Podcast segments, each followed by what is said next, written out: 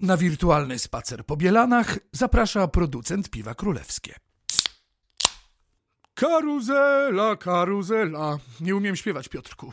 E, no cóż, ja też nie, więc może nie idźmy w ten klimat. Ale karuzela oczywiście kręciła się na Bielanach. Kłaniają się Państwu Piotr Wierzbicki. i Paweł Loroch. Czas na spacer po naszym królewskim mieście. Dziś dzielnica, no, bardzo malownicza, kojarząca się bardzo mm, tak wypoczynkowo i relaksacyjnie. Bielany. Dokładnie, Bielany zresztą taką właśnie relaksacyjną rolę przez e, bardzo wiele lat e, pełniły. No to jadziem na Bielany, cała paka rusza dziś, śpiewał Jarema Stępowski. No właśnie, a o karuzeli śpiewała oczywiście Maria Koterbska, y, natomiast to już jest właściwie prawie współczesność Bielan, dzielnicy, której historia jest szalenie długa, bogata i ekscytująca. Mm, Dokładnie, no jak to w, by- bywało w historii, nie było nas, był las, e, potem las e, wycięto, potem, e, że tak powiem, na wzgórze zwane Pulkową Górą e, trafili e, Kameduli, zakon Kamedułów. Ale tu pierwsze królewskie skojarzenie z dzielnicą tychże kamedułów na Górę Pulkową wysłał sam Władysław IV. Władysław IV Waza, tak, czasy Wazów to jest ten czas, kiedy wiele zakonów trafia e, do Polski i właśnie Kameduli w idealnych dla siebie warunkach, e, bo był to zakon kontemplacyjny, prawda, czyli e, ta izolacja w tej wówczas jeszcze leśnej głuszy, co prawda mówiłem o tym, że wiele tego lasu było już wycięte, ale właśnie wokół tej Pulkowej Góry jeszcze sporo tej starej puszczy było i tam w tym lesie oni mogli spokojnie kontemplować w swoich eremickich e, domkach. Poza tym wyobrażam sobie, że król Władysław IV no, miał na uwadze, by kamedułom byle terenu nie przydzielić i tamtejsza malowniczość i położenie na skarpie, no to były cechy decydujące. Jak najbardziej, e, ale również to, że oni dostali też bardzo e, dużo terenów e, wokół, prawda, na, na, na skutek nadań królewskich, także całkiem nieźle im się tam żyło i kontemplowało. Do dzisiaj zresztą przecież przetrwało kilkanaście właśnie takich eremickich domków, w których ci pustelnicy siedzieli całkowicie odizolowani od świata. Można je zwiedzać? Jak najbardziej można je zwiedzać. One, tak powiem, są, znaczy przynajmniej z zewnątrz, prawda, bo nie do każdego można wejść, ale są udostępnione. Można sobie przejść taką fajną e, alejką za murem, gdzie właśnie te domki są, e, stoją do dzisiaj, no a w jednym z nich przecież mieszkał sam pan Michał Wołodyjowski. Co ty mówisz? Tak, oczywiście, przecież to właśnie e, pan Zagłoba wydobył Wołodyjowskiego z tego klasztoru. To właśnie był klasztor Kamedułów na Bielanach. A to dla wielbicieli naturalnie Sienkiewiczowskiej trylogii szczegóły ważne. Tak, no i tutaj oczywiście też trzeba dodać, że przecież kolor habitów, czyli biały kolor habitów, spowodował to, że cały ten rejon zaczęto nazywać właśnie e, Bielanami. Zresztą ich też popularnie nazywano po prostu ojcami Bielanami. Piotrku, a gdybyśmy się tak przenieśli do tych czasów wirującej na bielanach karuzeli, to moglibyśmy, zdaje się, zajrzeć do legendarnej knajpy Bochenków. Co to za miejsce? Tak, to, była, to był lokal, restauracja, który rodzina ta prowadziła no, ponad 100 lat, prawdopodobnie, bo prawdopodobnie właśnie ta rodzina założyła ten lokal w latach 30. XIX wieku i aż do II wojny światowej on sobie funkcjonował. Natomiast e, cóż, to były po prostu budynki drewniane, w których e, mogło się zmieścić około 300 osób, a serwowano tam e, różne znakomite dania i podobno bardzo świeże e, piwo. A lokal się znajdował tuż przy klasztorze. Na 300 osób to dzisiaj nie ma takich wielkich knajp. No, wyobrażam sobie, jaka musiała być u Bochenków atmosfera, a pozostały jakieś informacje co do menu, co do piwka? E, tak, to znaczy e, tam e, Bochenek się specjalizował w, przynajmniej w okresie międzywojennym w daniach kuchni staropolskiej, czyli wszyscy chw- zachwalali tamtejszy bigos oraz flaki. E, Nie zachowały się informacje skąd e, było sprowadzone piwo, e, ale podobno było świeżutkie i bardzo smaczne. No być może na tą smaczność wpływały też piękne okoliczności przyrody, prawda, które panowały wokół. No dodatek wszystko to były budynki drewniane, prawda, takie bardzo, można powiedzieć, ekologiczne. No i nie było tam elektryczności.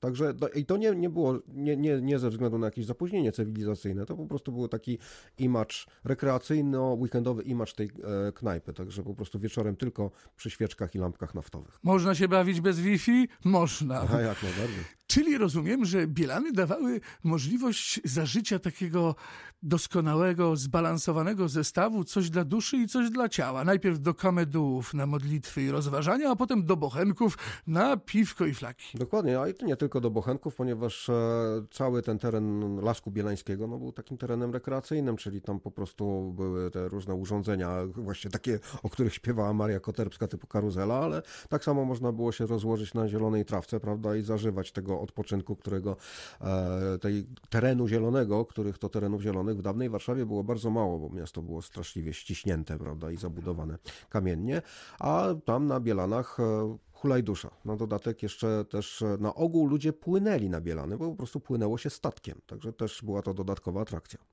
O, popłynąłbym na Bielany, tym bardziej, że zdaje się, że to jest z nurtem, więc bym się nie nawiosłował. Tak, ale to akurat te, te sprawy załatwiały przy, przedsiębiorstwa żeglugowe, tak jak żegluga parowa Maurycego Fajansa, prawda, która to była największym takim przedsiębiorstwem e, w XIX wieku i potrafiła przewozić tam w niedzielę, no to do 30 tysięcy ludzi na przykład. Także po prostu to był olbrzymi ruch na Wiśle. Ależ królewskie warunki transportowe. Szkoda, że dzisiaj Warszawa yy, nie świadczy takich usług. Należy do tego wrócić. E, no fajnie by było do tego wrócić, aczkolwiek niestety już na, na pewno nie na Bielanach, ponieważ e, ta tradycja imprezowania na Bielanach skończyła się na początku lat 70., kiedy ta resztka lasku, e, który tam został lasu tej dawnej puszczy, czyli Lasu Bielańskiego, została objęta ochroną jako rezerwat. Tak, i zaczęła się kultura domu domówek. Zresztą, mówiąc o domówkach, o, z zachwytem można się skupić na bielańskiej architekturze. Od razu proponuję, drogi Piotrusiu, przenieśmy się chyba na najpiękniejszą ulicę Bielan, mam na myśli Płatniczą. Tak, ulica Płatnicza, która to jest jej druga nazwa, e, ponieważ przed wojną nazywała się Chełmżyńska, no ale po wojnie jak hmm. rozszerzono granice, prawda, była już e, e, jedna Chełmżyńska się znalazła w granicach, w związku z czym zmieniono jej nazwę na Płatnicza i to jest ulica, która słynie z niebywałego klimatu, ponieważ zachowały się przy niej latarnie gazowe. Hmm. Jest to jedna z niewielu do dzisiaj zachowanych ulic z, tymi, z, z takim oświetleniem i tu jest pewna ciekawostka. Otóż na samym początku, kiedy ta ulica była zabudowywana w latach, pod koniec lat 20., E, przez ładnych kilka lat była ta, były tam po prostu latarnie elektryczne, takie dosyć e, prowizoryczne, ale jednak było to oświetlenie elektryczne. Po prostu w e, drugiej połowie lat 30. w ramach takiego wypychania oświetlenia gazowego z centrum, mhm. tam założono gazowe, a zlikwidowano elektryczne. No i to gazowe się utrzymało do dzisiaj, prawda, i ono oświetla tę wspaniałą uliczkę z pięknymi domami głównie e, tak zwanej architektury dworkowej. No właśnie, właściwie można od razu kręcić tam filmy. E, dokładnie, to są po prostu domy, które były budowane przez różne spółdzielnie, między innymi działała tam taka spółdzielnia e, Pocisk, prawda, która grupowała pracowników wytwórni uzbrojenia. To bardzo bojowo brzmi, ale wstawiali właśnie takie dworki z kolumienkami, które miały przypominać no, taką dworki szlacheckie, prawda, gdzieś tam z przełomu XVIII i XIX wieku i to był bardzo silny taki nurt architektoniczny, który się na Bielanach wyraźnie zaznaczył. Zresztą architektura Bielan właściwie możemy ją bardzo charakterystycznie yy, podzielić, bo oprócz tych eleganckich, dworkowych okoliczności mamy też budownictwo dla ludzi znacznie biedniejszych, skromne, ale też z dużą klasą. Tam e, w okresie międzywojennym nastąpiła bardzo ciekawa sprawa, ponieważ e, no wiadomo, był wielki kryzys, prawda, przełom lat 20-30, e, wiele inwestycji padło, ludzie tracili pieniądze i tak dalej i wymyślono taką sprawę, że żeby po prostu założyć osiedle, które będzie wybudowane z drewna. E, miały być to po prostu domki nowoczesne, tak modernistyczne, ale drewniane. No i po prostu e, zafunkcjonowała tam wystawa, która się nazywała Tani Dom Własny, e, w ramach której różne przedsiębiorstwa, a to lasy państwowe, a to tam jakiś monopol państwowy i tak dalej, wystawiły, każde z tych przedsiębiorstw wystawiło taki własny domek, prawda? Mhm. E, I to było projektowane w ogóle przez super architektów, e, potem bardzo znanych. E, I część z nich, znaczy bardzo niewiele z nich było właśnie takich tradycyjnych, typu tam domek drewniany ze spadzistym dachem, a wiele było takich właśnie modułowych konstrukcji nowoczesnych, modernistycznych, ale było właśnie to, było, to były to domy drewniane, także dosyć ciekawa sprawa. Da się je dzisiaj jeszcze zobaczyć, czy tylko na zdjęciach?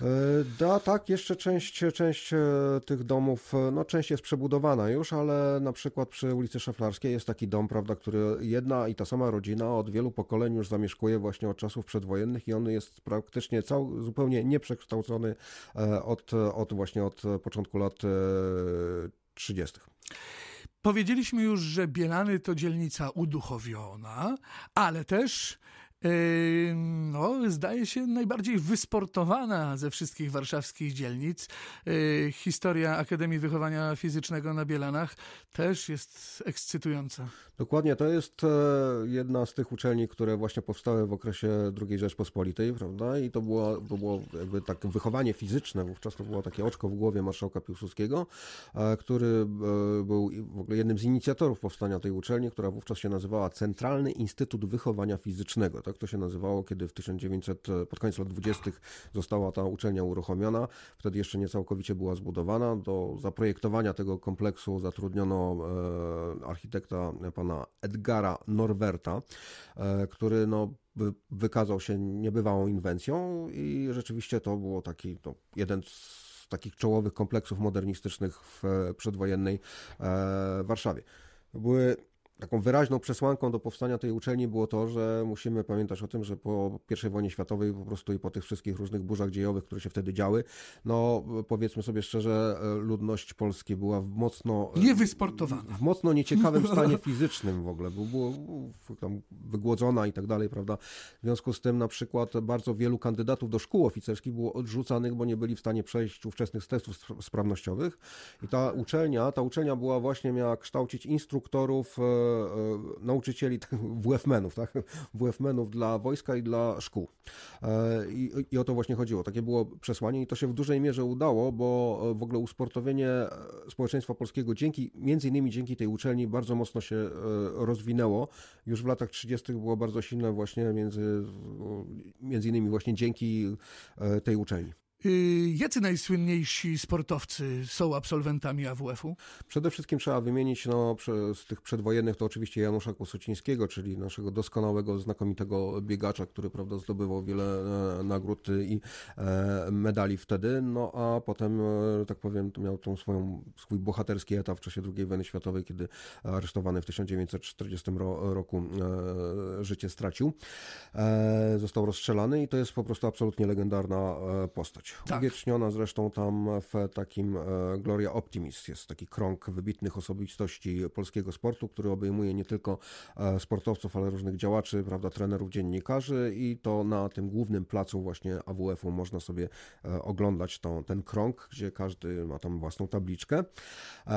A co ciekawe jeszcze w pośrodku rośnie wielkie drzewo, od którego to drzewa, to ono rośnie od samego początku, kiedy tam jeszcze uczelni nie było, po prostu od tego drzewa Edgar Norbert rozpoczął projektowanie osiedla, czyli po prostu to jest taki punkt centralny. Od niego po prostu e, zaczął projektowanie tych poszczególnych budynków, które zostały ułożone wokół, e, wokół tegoż właśnie drzewa do dzisiaj rosnącego. Patrz, a to wydawałoby się, że dopiero od niedawna jest taka architektoniczna tendencja głębokiego szacunku dla przyrody, a to już prawie 100 lat temu na Bielanach było dla niektórych oczywistością. Tak, myślę, że to po prostu była, był ważny motyw, aby no, rozwinąć też tą. To, też to trzeba powiedzieć, że po prostu Bielany też w XIX wieku to był poligon, tak? To był poligon rosyjski, w związku z czym tam nie rosło nic.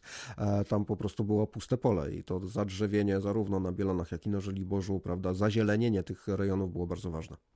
Masz swój ulubiony punkt Bielan?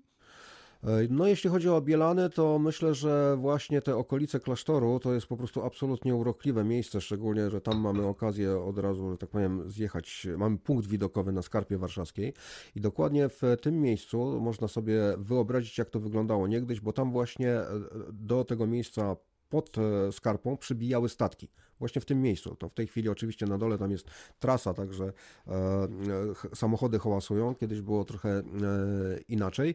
No i można sobie wyobrazić właśnie tych ludzi, tych wycieczkowiczów, którzy przybijali statkami, musieli wejść na tą skarpę, tam się wspiąć, prawda, e, i mogli, że tak powiem, się oddawać różnym rozrywkom. A potem już po wieczorem z tej skarpy schodzili, było im łatwiej. Niektórzy się staczali oczywiście z tej, z tej skarpy. Takie rzeczy też się zdarzały.